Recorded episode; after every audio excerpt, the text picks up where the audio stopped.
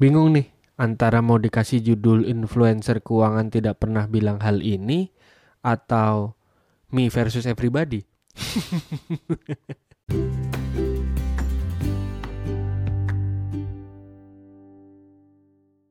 Halo teman-teman, ketemu lagi di Belajar Bareng Finance. Sesuai opening tadi, kali ini saya mau nyenggol banyak orang nih. Sebetulnya nggak nyenggol juga sih. Lebih tepatnya apa ya? Hmm, friendly reminder.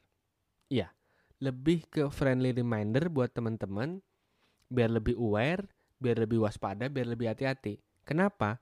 Karena yang mau saya sebutin nanti ini adalah influencer keuangan yang dalam tanda kutip gitu ya.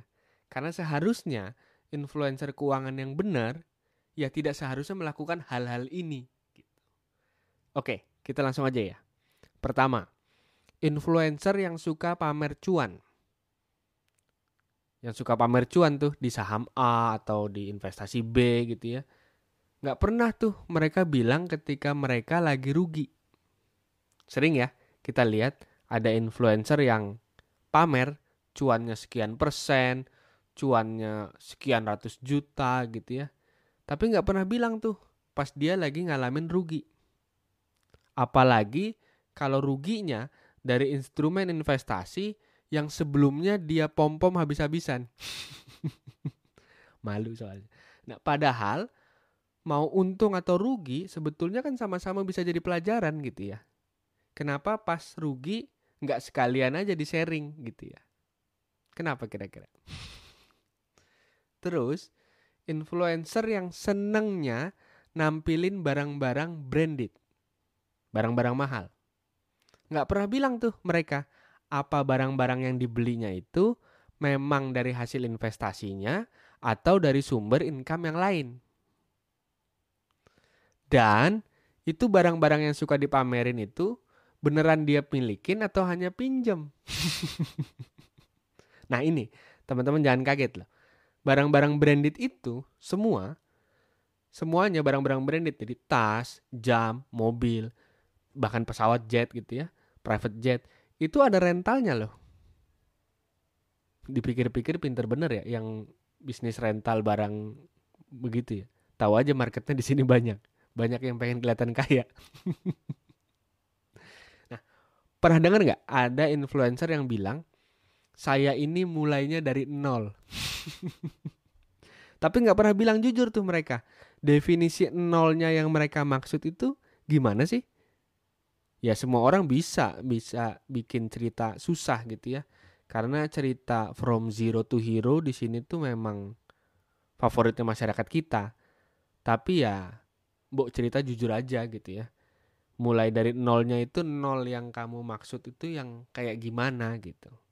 Padahal kalau mereka cerita jujur pun, kalau memang kamu sekarang keren gitu ya, orang bakalan tetap salut kok sama kamu gitu ya. Contohnya ya mau di Ayunda gitu ya.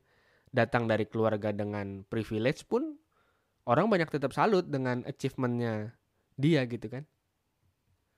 Lanjut lagi. Influencer yang suka banget ngomongin keuangan.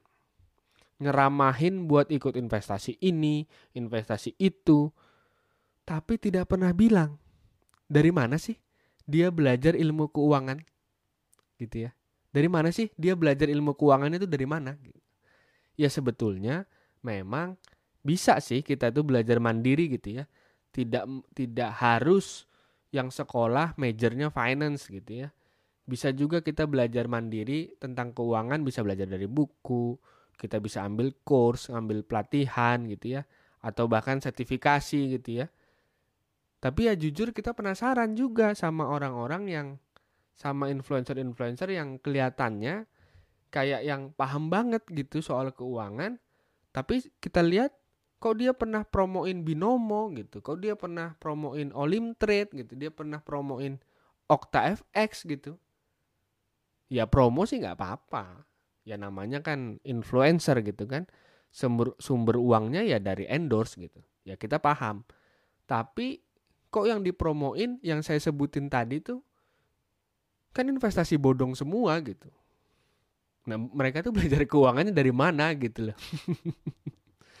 nah, ngomongin soal platform investasi bodong, in- influencer-influencer ini juga nggak pernah bilang tuh. Mereka tuh sebetulnya dibayar berapa sih buat promosiin platform-platform itu? Gitu ya. Dan nggak cuma nggak pernah bilang dibayar berapa. Tapi mereka juga nggak pernah bilang tuh beneran pernah taruh duit di sana apa enggak. Ya mirip-mirip influencer beauty lah gitu. Promoin krim ini, krim itu. Padahal aslinya nggak pernah dipakai itu krim-krim nggak lolos BPOM itu.